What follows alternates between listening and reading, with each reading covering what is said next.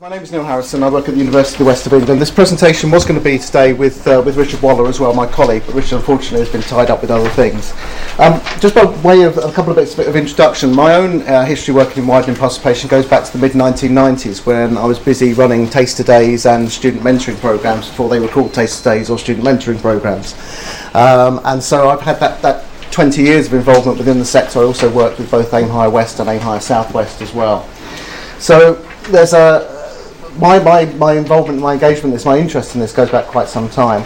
The other thing to just mention is that this the project I'm going to talk about today is actually funded by the SRHE under their awards programme. So we're very grateful for the financial support they provided to us as well. So that's why the SRHE logo is at the bottom there too.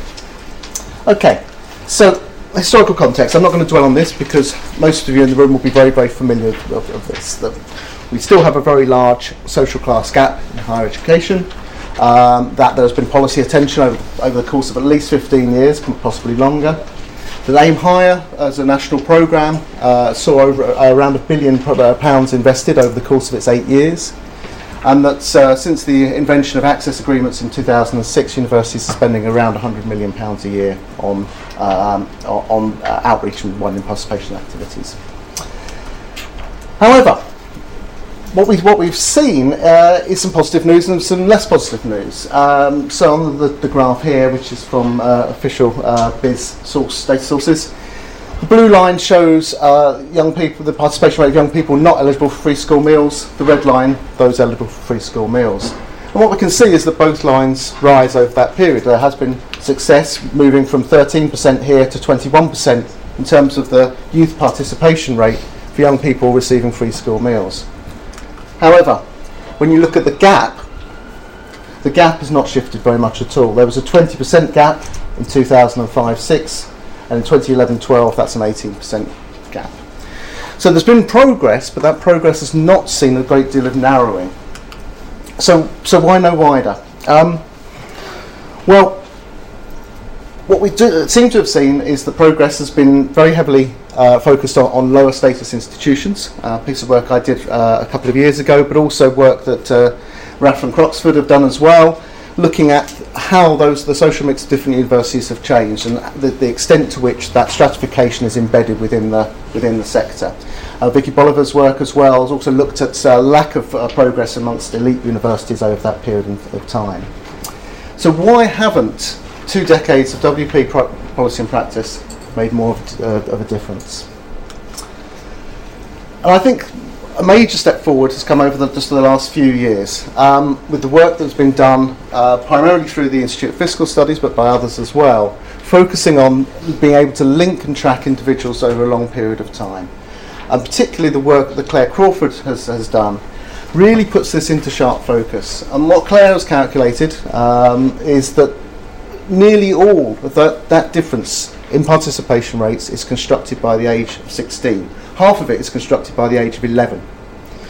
So the differences that we are seeing in terms of HE participation are constructed much earlier within the young person's life course. And I think this perhaps was a bit of a shock for WP practitioners and for academics working in the field as well. I think there was always an assumption that there was much more that could be done later within the life course. So these differences in level 2 qualifications, primarily GCSEs, but also of course vocational equivalents, to account for 95% of the difference in the participation gap. And then level 3 qualifications, A levels and their equivalents, are performing a sorting function. Which young person gets to go to which institution? And seeing that then from the other end of the telescope, there's actually some older work, largely done out of the Higher Education Policy Institute, again with others as well, which is where we've known for some time now that the proportion of young people going on to HE with any set level of qualification is very similar regardless of social background, however you measure social background. So for example, those with 2 or more A levels, 80 to 85% are progressing regardless of background, and that's been stable over a period of 15 years now. And then work looking at aspirations increasingly is demonstrating that there is not a huge social class difference either in terms of aspirations for young teenagers, and work that Geoff Whitty and Annette and others did recently looked at some of the studies that have been done into levels of aspiration, and comes back to this idea about an aspirational deficit. So that's the historical context. So that'll be familiar to most of the people in the room, but I thought it was useful just to look at it very quickly. So the project I'm going to be talking about today is called the AIMS project. And AIMS stands for Assessing Impact and Measuring Success. And we've been working on this since the middle of 2014. And as I say, it was part of one of the research awards given by the Society. And what we've been aiming to do is to take a historical perspective, looking at ideas about what works over a period of time from the Aimhigher years, so going back to 2004, right the way through to the present time. Looking at the views of managers and practitioners working within the field. We've sought to problematise the idea of collecting credible evaluative evidence, and I thought there was a lot of linkage there with what Penny was saying in the introduction. The quote that you used there really resonated with some of the work that we've been doing around this. And then seeking to then provide some recommendations for future practice out of that. So we're currently midway through the project. There is a third phase which is yet to come. So this is a sort of progress report to date on the first two strands.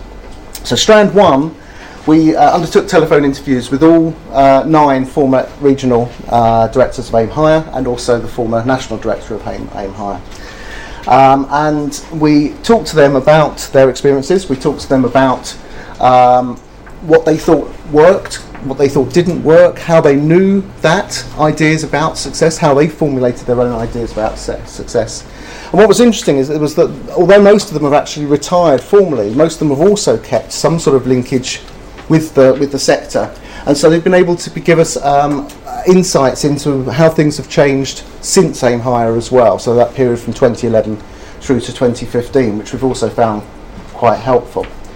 So that's strand one. You'll see as we go through the data that I've labelled things either strand one or strand two, so you can see where the data has come from.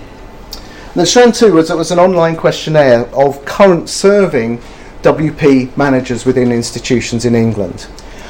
We invited 151 institutions to take part, and 57 responded, so that's about a 38% response rate. And you can see the response rates varied slightly by institutional type. And that was undertaken, that closed back in December. So since December we've been analysing the data from the two strands of this project. The third strand is that we're going to undertake what's called a Delphi study with an expert panel to try and tease out some more of the information and the data that we have. So in the thematic analysis that we've done between the two strands of the AIMS project, we've come up with 4 themes. And those 4 themes are the ones that I'm going to focus on today.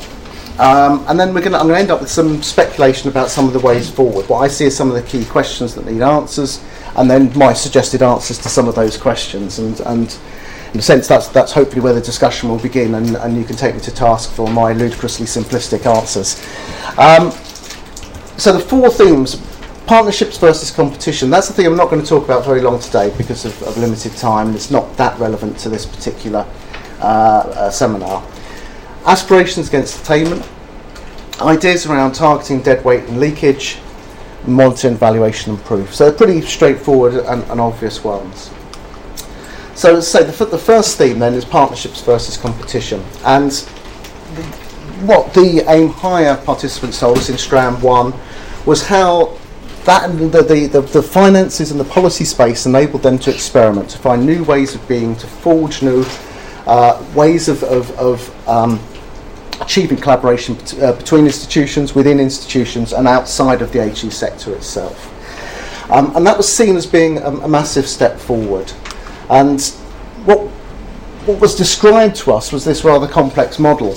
Over here we have the HEI that was able to develop these horizontal partnerships with other HEIs and other forms of provider and other forms of educational organisation, but also these vertical partnerships with schools and FE colleges. which is pretty obvious stuff. But also the other interesting thing that came out of that was the idea of common calls with other regional initiatives that were focused around inequality, social justice, around unemployment, around skills deficits, and so on. And that seemed to be a very important aspect of the Aimhigher years in a number of the regions, not all. And what has been interesting for us is then using the data from both strands of the project. And what we've seen really is that these horizontal partnerships have broken down, and this idea of common calls has broken down. So we're left with just the vertical partnerships remaining. This data, I should say, is collected before the national networks for collaborative outreach. So in the sense that that isn't part of the policy horizon that I'm describing here. Of course, that makes a significant difference. So that was what was seen as being the advantages of Aimhigher. I've got a lot of quotes, so I won't read them all out. They're on the sheets, but also I'll give you a second just to look at them while I'm talking. So there was this idea that there was a glue that held things together, that the funding provided a glue, and that over time that glue has started to fall away. And where we've ended up with is a path of least resistance where there are easy gains. Where institutions have retreated back into safe activities, and also in terms of safe geography as well. There was a sense from a number of the participants in our study that coverage in rural areas, coastal spelt wrongly, and areas of deep deprivation were not getting the coverage that they had done 5 years ago. And what was also interesting in terms of the data that we have from contemporary WP managers is that the partnerships they talked about were no longer this diverse range of horizontal and common cause partnerships, but now almost exclusively vertical partnerships with schools, and particularly with those that will work with us. Okay. And what we're beginning to see is in the same way in which Raffe and Croxford's work has looked at stratification within admissions policies and admissions profiles, we've also seen out this data of stratification in terms of WP approaches as well. That with the colleges that were within our study, they were focused on increasingly on recruiting from their own level 3 students. So it was about supply chain within the institution, fending off competition from particularly post-92 universities, but others as well. Within pre-92 universities, it was seen as being almost an attempt to keep local applicants local, which I think was quite an interesting idea. That there was a relatively finite pool of people who have the qualifications that were necessary for entry, and the important thing was being able to maintain one's market share of that group of people. So the idea of saying, well, why don't you come to your local institution seems to be quite an interesting new idea. And then in the middle, the post-92s, their discourse was blurring the lines between what we would see as recruitment activity and widening participation activity, using this term outreach, which seemed to become a means of acceptably blurring those two lines, with some of the post-92 respondents to our survey talking about how all they needed to do to achieve their WP targets was to increase their intake from the local area. It wasn't about necessarily about extending access or targeted activity. It was this idea of equality of access. Everybody locally is WP, so we just need to do more. And I thought that stratification for me was quite interesting.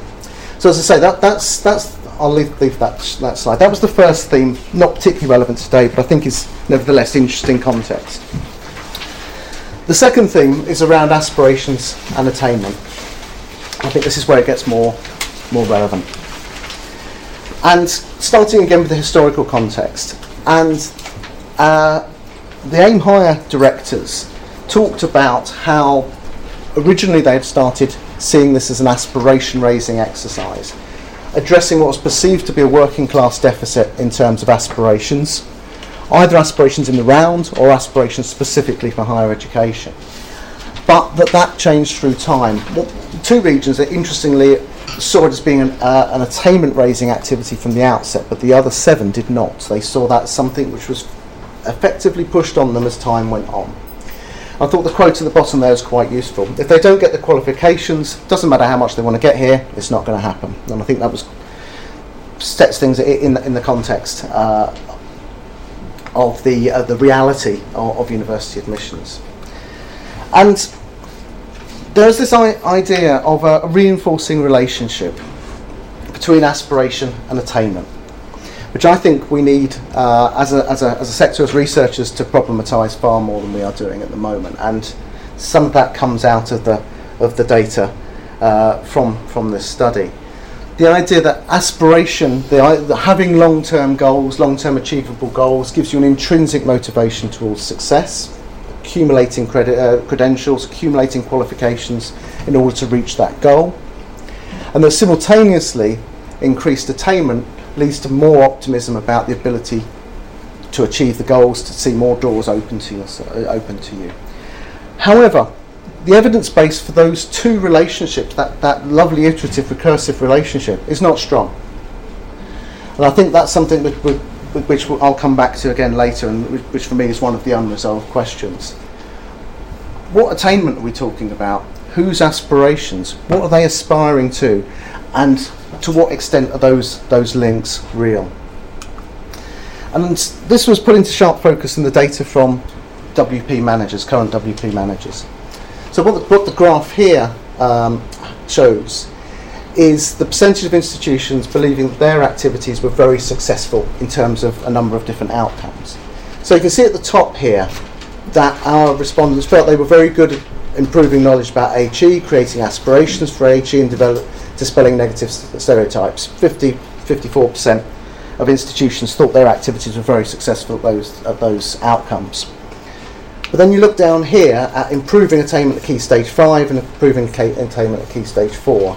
2%, which is one institution, thought they were good at improving attainment at key stage 4, and 4%, two institutions, thought they were good at key stage 5.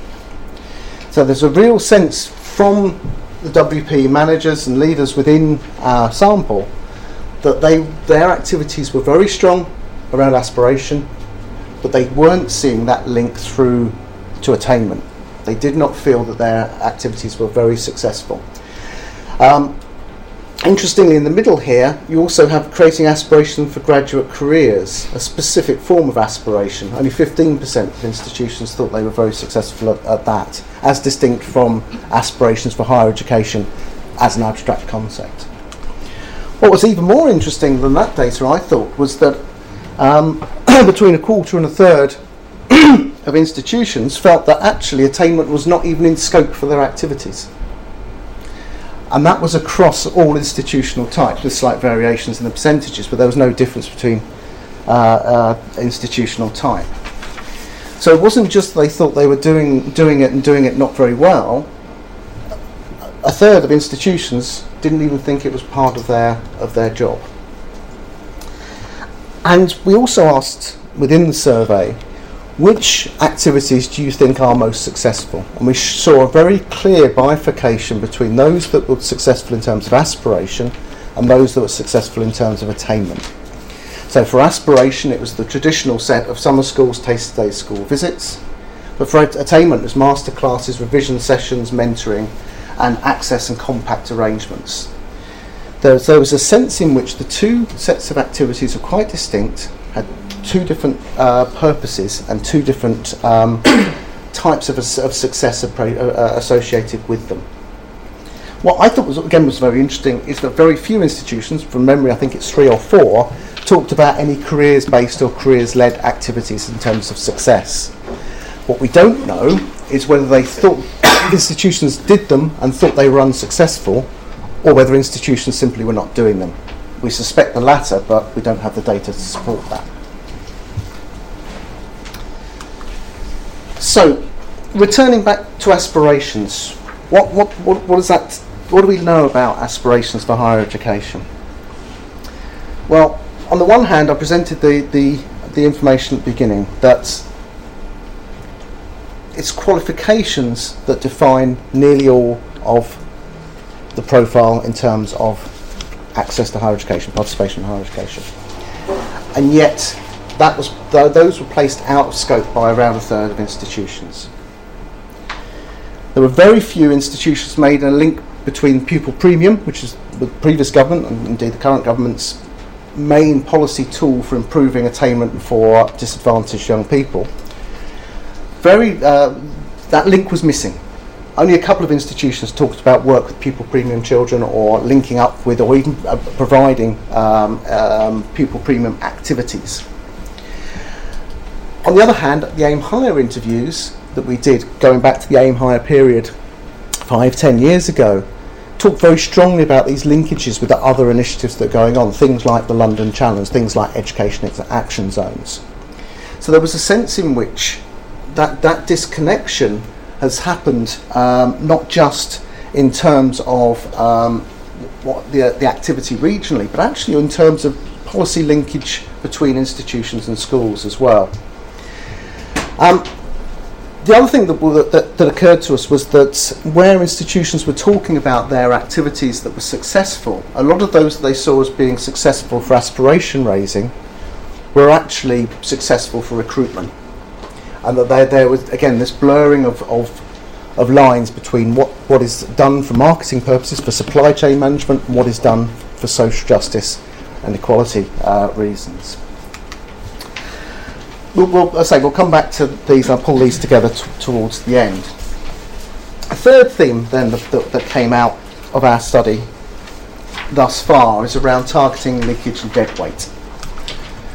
And targeting was seen as something which was one of the big challenges for Aimhigher, not surprisingly, but also one that where the former Aimhigher directors felt that had been solved, which I thought was quite interesting. They felt that when POLAR and low participation neighbourhoods were created and were developed and were disseminated through the sector, that had worked to solve the problems around targeting. There was now a tool, and as it says here, there are questions about validity, but as long as it's used carefully and not mechanically, it is effective.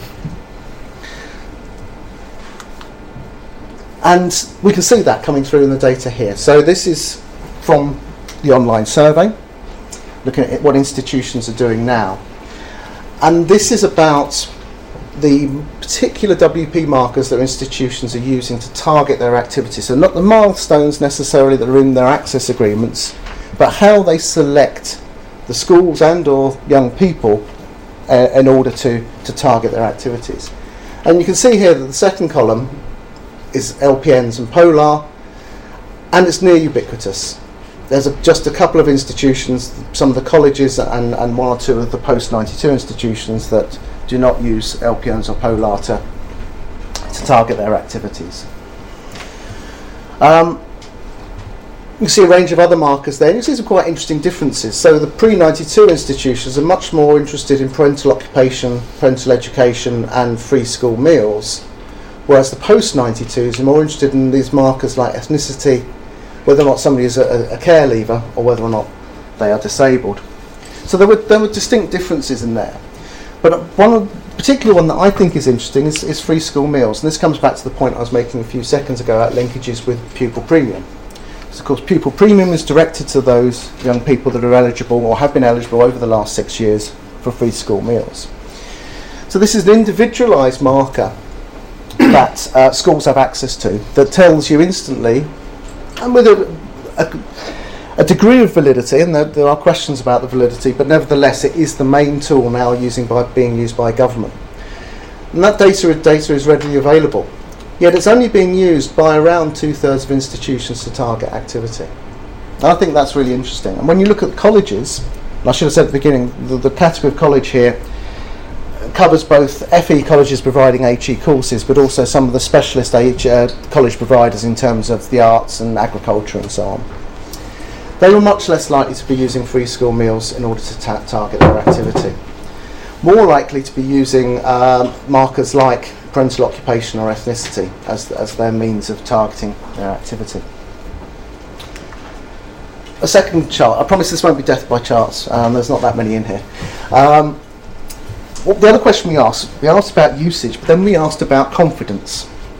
And we asked about did the institution, or did the lead within the institution have any concerns about the quality of the data, of the markers that they were using? And the interesting thing here was that Polar was seen as being available and reliable, so the first two blue bars here. So there was data that you could get hold of and it measured something, but there were strong concerns about validity. Was it measuring what we thought it was measuring? And precision. Was it enabling people to identify individuals? So actually, even though the use of Polar data was near ubiquitous, 60% of institutions were worried about the level of precision that it provided. Conversely, free school meals were seen as being much more valid and precise, an indicator and means of identifying individuals. So I've just drawn those, as I say, those two out because I think they provide a useful and interesting difference here. So what we then did within the survey is we posed some ethical dilemmas. Gave people choices to choose from, a choice A and a choice B, and then people could say equal as well. And one of them we asked about was about whether or not it mattered whether a disadvantaged person was coming from an advantaged or disadvantaged area. And we asked that question in two slightly different ways. And what we found was that there were some quite strange beliefs or behaviours, as an extent to which what was being reported to us was a belief or a behaviour. But 60% of institutions felt that recruiting somebody from a disadvantaged area was a success, regardless of whether or not that individual was disadvantaged. 60% of institutions thought that if you recruited from an LPN, that's a success. 53% believe that recruiting an advantaged student from a disadvantaged area was more important than the other way round. They over half of institutions felt that it was more important to their institution to recruit an advantaged student from a disadvantaged area than a disadvantaged student from an advantaged area. We didn't expect this. I mean, in a sense we were probing for it, but we didn't expect the extent to which that came out. So we've got some perverse incentives there. And what seems to be driving this, I haven't presented the data here because I didn't, as I say, want to do death by graph, but if you look also at the usage of milestones, so the extent to which institutions are setting themselves targets within their access agreements, LPNs and POLAR again are near ubiquitous. There were one or two institutions that claim not to be using them, and in a sense I don't really believe them either. I'm sure they were using them in some form or another. But what was happening was actually LPNs were driving ideas of success for WP activities for over half of the institutions who replied to our survey. Because they are the HESA benchmarks. Because they're the HESA benchmark, they're also what offer will come and knock on your door about if you're not making. Mm-hmm. So it's but really quite interesting. That to me it's a perverse incentive where it's better for you to recruit an advantaged person from a poor area than a poor person from an advantaged area. Very crudely. Okay. The other thing was schools. Now obviously through the Aimhigher period and to some extent at least continuing onwards, the targeting of individuals has been mediated through schools. So certainly in my own area during the Aimhigher years, the idea was if we identified the right schools, then the schools could identify the right individuals, and therefore that targeting message would feed on through. What we found in this study of current practitioners is that around a third were only somewhat confident, or worse, not confident, that the schools were nominating the right young people. And some quotes there to back that up. Schools have their own agendas as to who might benefit. There's some unscrupulous teachers who wanted to use WP activities for the benefit of their advantaged and gifted and talented cohorts rather than their disadvantaged cohorts. We've had instances where school coordinators have become angry, where they've declined an offer, an activity, when they've refused to engage in targeting disadvantaged learners. So there's a sense that mediation of targeting also is still questioned, and it was questioned during the Aimhigher years, and Liz Thomas wrote around this a very, very long time ago, but this still remains an unresolved problem. And so where we've gone with this is that this idea from the Aimhigher directors that targeting had been solved I think has been overstated. And what we're also seeing is new dilemmas emerging. There's extensive evidence for leakage. If you go back to one of the quotes earlier, they talked about people they shouldn't have targeted and people they didn't need to target. And I think it's quite interesting to make that distinction. Leakage is people we shouldn't have targeted. Advantaged people who are taking advantage of what is intended to be a social justice intervention. That reinforces disadvantage by giving more to the advantaged. The kind of sister concept to that is deadweight, those we didn't need to target. How do we distinguish between those that are already on that conveyor belt, which Crawford's work and others' work have demonstrated, that don't need the intervention, from those that are not yet on the conveyor belt, but could be with an intervention? And I think that is a key unresolved problem and may explain, or begin to explain, some of why years of policy intervention and investment of resource has not yielded the change, the sea change that it was intended to do. And then the final point there is just this conflict between, again, social justice and recruitment outcomes. When given a dilemma, 48% of institutions prioritise applications to their own institution over applications to higher education in general. So half of institutions felt that it was more their activities were around generating applications for their institution. The remainder equally weighted them. Okay, thing four, how am I doing for time? About halfway through, that's grand. Perfect.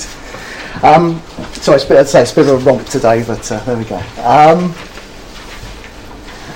One of the things with this project is we've been overwhelmed with the amount of data that we've actually collected. It's been fantastic, and it's also led to problems of trying to digest it and present it in a form that which is usable and useful to people. So, whereas the Aimhigher directors that we interviewed, former Aimhigher directors that we interviewed, felt that targeting had been solved, although so we now question that, what they really didn't feel had been solved at all was evaluation. And that's why I know a lot of you are here today, and so that's what we'll focus on now. And they came. They had a number of reasons for that. How do you find that light bulb moment? Why do we have practitioners doing evaluation? They're not trained out evaluators. Why are they doing that? It takes a while for initiatives to bed in. What's the timescale for evaluation? How long does it take before you can claim that an evaluation is starting to perform? And what a number of them talked about were instances where they felt that evaluations even counterproductive, and I thought these were quite fascinating, really, because it runs counter to the prevailing paradigm. In the first instance, there, the argument is that the more evaluation went on during the Aimhigher years, the more that there was a focus just on the measurable, not on the successful. That activities began to be boiled, that the portfolio of activities being offered by Aimhigher and by institutions went from being diverse, interesting, stimulating to measurable. So it narrowed down that width. Not successful, but measurable. What could we measure? What were their tick boxes for? What were their ways of saying, claiming amount of engagement? And then these quotes are all from three different people. There's a drop-off in attendance at partnership meetings, so this is from practitioners. So because of the tinkering, which is being led by the evaluative imperative, practitioners were actually absenting themselves. So the partnerships started to break down because the portfolio started to crash in. There was less room for innovation, less room for experimentation, less room for new approaches. So people who had previously been at the table, engaged and innovating, left the table. And I think that one of the most compelling quotes here is the last one, which is that the particular regional director who gave us this quote, their philosophy from the outset was about embedding Aimhigher activities within schools. And what they argued, I think very convincingly, is that the better they got at that integration process, the harder it was to demonstrate impact. Because the Aimhigher activities became part of the warp and the weft of the school activities themselves. They influence curriculum, they influence pedagogy, they influence careers guidance, they influence the ethos of the school in some instances. So that the better Aimhigher got at its objective, the harder it was to isolate an Aimhigher effect, an Aimhigher impact, because it was just part of what successful schools in that area were doing. What do institutions currently do? So we asked across a range of different types of evaluative process, what do you do on a rarely, occasionally, frequently, never basis? And very crudely running from simplistic on the left to complex on the right. So from questionnaires with pupils or teachers through to pseudo-experiment and randomised controlled trials. And you get the pattern that you would imagine that you would do. That most frequently used questionnaires, longitudinal tracking and time series analysis, the very light turquoise bars. And over here on the never side, pseudo-experiment, randomised controlled trials, although there were instances of both institutions who were using those frequently. So I think that's interesting in and of itself. So there's a sense in which there's diversity between institutions as well, in terms of those that favoured particular types. And very, very crudely, higher status institutions were more likely to favour more complex forms of evaluation. Does it work? So we've got these activities. Interestingly, only two-thirds of institutions were confident in the evidence base that underpin their activities. Some variation in that by institutional type, but not a great deal. And 91% wanted to improve their practice. And I'm guessing that's why some people are here today as well. And a couple of quotes which I thought were quite useful here. The idea that evaluation strategies should be about institutional change, not necessarily focused purely on the activities themselves. So again, coming back to that quote you used, Penny, contextualising it in a wider context, a political context. But also the idea of time and resource constraints, that people would like to be doing more interesting forms of evaluation, but the institutional context and the national context don't allow them to do it. Longitudinal studies are excellent, but time-consuming and impractical for it to be done on a regular basis. And then we move on to a slightly different question. So after asking institutions what they did do, we asked them what they thought was the most reliable. Slightly different question, not what do you do, but what would you like to do in an ideal world, perhaps. And what we see here, and this perhaps is music to the ears of the heat tracker people, is the longitudinal tracking came out very strongly as being the what's considered to be the most reliable form of evaluative evidence. Pre-92 universities were quite likely to look at activities over here on the right-hand side, and the colleges were more likely to be looking at more simplistic approaches over there on the left-hand side. Interestingly, there's a bit of spike for post-92 institutions on time series analysis, which, when you unpick the data, seem to be about looking at certain schools' application rates over time. So again, it was supply chain activity, monitoring activity, rather than necessarily a WP monitoring activity. So longitudinal approach seems being most reliable. We also asked people to provide qualitative data here as well, and what we found was there was a conflation of monitoring and evaluation. They were seen as being the same thing. I thought that was really interesting, that good evaluation was simply good monitoring. That if we know who's coming through activities, who's attending things, who we're influencing, which schools, that's good evaluation. I think that's a problem. Wasn't obvious, despite this confidence in longitudinal analysis, how that will deal with the deadweight problem. How you're isolating those young people that wouldn't have gone without the intervention from those that were going anyway. The absence of control. That's something, again, I'll come back to in a second. But there was considerable pushback from a number of institutions in a number of different ways. I thought this quote was quite interesting. We often go onto the back foot when we're challenged, but we have plenty of evidence, but too little analysis and too little articulation between data sets. And I thought that drew a very interesting distinction between data, evidence and analysis. And I had a, that fits very nicely with some of my own experiences within the sector. And then they talked about the UCAS problem, as they put it. And I used this quote earlier, but I've added an extra bit on to make it complete. So how do you measure that light bulb moment when ultimately led to that person going to university, when you don't actually know who did decide to go on to university? And I think that is a key issue, referred to as the UCAS problem by a number of institutions currently, where they simply don't know what is happening to the students that are engaging in their programmes at the end of that programme. And the point that was made very strongly by quite a few institutions, that it's very difficult to evaluate when you're missing the outcome measure. Okay, so I've got 5, 6, 7 minutes left. Yeah, good timing. Excellent.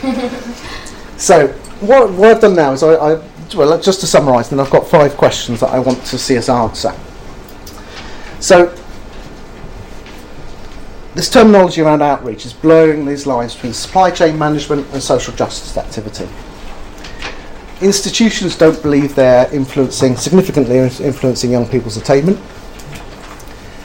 Confused missions potentially around aspiration activity. Is it about one's own institution? Is it around HE in general? Is it about the idea of being a graduate? Is it about a graduate career? Is it about a graduate life? Targeting approaches, as we saw, particularly with LPN, can create some perverse incentives, perverse ideas about what is a success. And we still have problems with data and how we disentangle activities where they're very closely woven into the fabric of a school. Okay, so my 5 questions that I think need answers, and I'm going to propose answers to each of these questions, or at least some ideas around each of these questions. How do we identify those not flowing into the pool, but who could do with intervention? So who are those young people who at the age of 11, or even younger, we can identify as being there or thereabouts, or having the potential to get the qualifications that will keep them on that route of 5 GCSEs at the age of 16? Why don't institutions prioritise attainment raising, and what could they be doing? How do we reduce or eliminate targeting linkage? Which and whose aspirations need raising? And even with perfect data, and this is my own sort of interest, what is the likelihood of proving causal events in a young person's life? And I think that to me is an absolutely key issue. So growing the pool.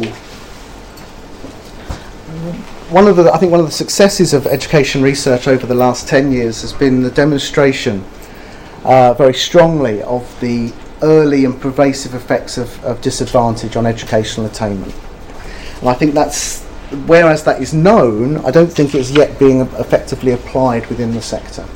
We know that disadvantage accumulates from 18 months, perhaps even earlier, and accelerates through the life cycle. Yet what we see from the data is actually a retrenchment into working with older and older young people again. So whereas the Aimhigher years we saw moving into younger and younger children, that's now moving back up the scale. More activity is at the 16 to 18 age group than was 5 years ago. So those institutions that did talk about engagement at Key Stage 2 or Key Stage 3 were glowing about it. They felt that this was some of their most important work. Couldn't measure it in a sense because the timescales were so long, but they felt that work was their most successful. But it was only a few. It was 2, 3, 4 institutions that talked about working with young secondary or upper primary children. I've argued earlier that more engagement is needed with pupil premium and with outcome predictors. Not a single institution talked about using the Fisher Family Trust predictions, for example. Now again, there are problems around those and questions, but very widely used by schools and have a value in terms of being able to identify trajectories. And I think the other thing that we need to think about then is how we have this refocus away from the most talented, disadvantaged young people to the next tier.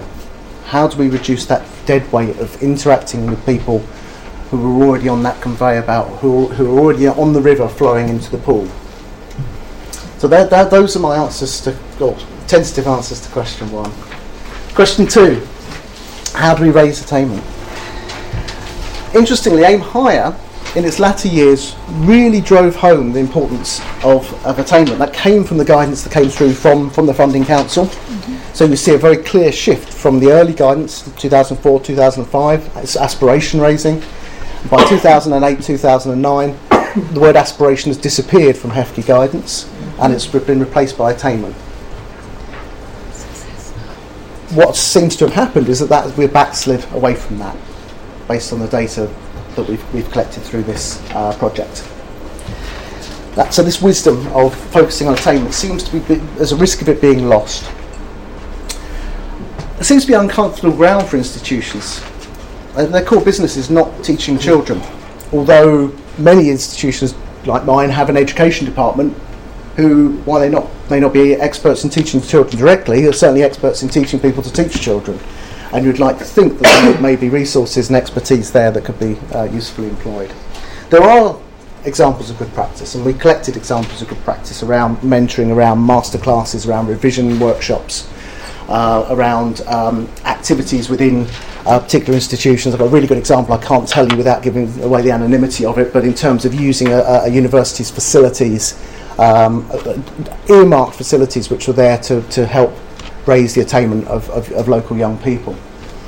And one of the other key things we talked about in terms of qualifications is not just around achieving more qualifications, but the quality of qualifications. And this has been a drive of the last two governments. It's been around, well, are all GCSEs the same? Are all level 2 qualifications the same? Part of Claire Crawford's work shows that it's not just the number, it's also the subjects that are being selected as well. So what scope is there for universities to be doing work with 14-year-olds around the choice of subjects that they're making and helping them with that career planning process? From the data we've collected, that doesn't seem to be happening. Reducing leakage. As I said earlier, the leakage is a double whammy. It not only takes resources from the disadvantaged, it then gives them to the advantaged. So it's a double whammy in terms of social justice goals. I think the POLAR data needs to be a starting point for targeting, not an end point for milestoning. And I think this is creating these perverse incentives that we talked about earlier. And more work needed with schools to look at these unscrupulous practices that happen often, which make institutions question and nervous around the young people that are turning up for their activities. If Richard were here, and I don't think he'll mind me saying, but his own son is actually included within the WP activities for his local school because of the area in which Richard lives. That is clearly leakage of resources from disadvantaged young people to advantaged young people, and I think that's an interesting example to use. You know, it's an anecdote, but it's what our data tells us is it's not a sole anecdote. And then I've talked about the use of free school meals as a targeting mechanism. It isn't perfect, but at least it's individualised. Okay, question 4, last two slides. We need to go back to this relationship between aspirations and attainment. We've assumed that there's this lovely virtuous circle, but actually that's where the evidence base is not yet strong. What is the link between having long-term goals, the planning horizons that you're able to employ, and the different forms of motivation that those create for you? To what extent does having a long-term plan push your attainment as well? Are there other factors that we need to think about? Is it enough just to raise aspirations? Some research is increasingly suggesting that actually there's over-aspiration. The more young people aspire to go to university than actually do. We don't have a shortage of aspirations, we have wrong aspirations or too many aspirations or something. Why don't we use graduate careers as a pull? It seems to be a real gap within practice these days. What are graduate careers? How do you get there? How do they change your life? That seems to be a, a shortcoming in a lot of practice. That the pull is higher education, not what higher education can do for you. And I think that distinction is quite an interesting and useful one. As many of you will know, the idea of work experience used to, Key Stage 4 used to be a statutory requirement on schools, and then state sector at least, and that was removed 3-4 years ago. Actually, another piece of research that I've been involved in demonstrates the real value of that type of activity, as a pull into higher education for disadvantaged young people. And again, a couple of institutions talked about work with parental aspirations, and that's, again, it was only a small number, but they were really glowing about the success that they had had in working with parents rather than the children, or alongside the children. And that, again, seemed to be a small activity. Final question then, rethinking proof. What do we need to do to rethink proof? A number of the respondents to our survey gave us very, very detailed answers, and we were very, very grateful for those. What that enabled us to do was to draw a distinction between those institutions which were really problematising the idea of evaluation and proof and impact, and those that were perhaps not doing and were seeking relatively straightforward answers. And the most compelling and convincing epistemologies were where they were talking about linking a evaluative approach to the individual activity and basing that in their knowledge of educational theory and of educational practice. So it's having the confidence to say, we know this activity is good and successful within these terms. So this idea of actually having a stronger theoretical grounding for the activity that you're doing, to know that that has a good basis within, whether that's social theory, whether that's within learning theory or elsewhere, and then focus on whether that institution is successful within its own terms. And I thought that was quite interesting. There was a real sense of reflection from some practitioners, some managers around that, whereas others were far less reflective. And I think the other thing, as a statistician by background, I think that we also need to maintain a scepticism about inferential statistics and what it can tell us, because fundamentally there are a lot of arbitrary features to inferential statistics, and we need to be careful about not seeing them as more powerful than necessarily they are. And I think, coming back to a comment I made earlier, even with perfect data, what would proof look like? If you're having, let's say, even 100 hours of engagement with a young person, how does that feature within the 15,000 hours they spend within the secondary school environment? And most interventions will not have 100 hours of contact with a young person. What else is going on? What are their back histories? Coming again back to that quote, that was really useful. I'm going to steal that from you later. Okay, and a parting question, just to problematise my whole talk. Should we actually be pushing young people into a credentialised system? That's what we know works now. Improving their qualifications is what improves participation. But is that actually the right thing that we should be doing? Okay, thank you very much.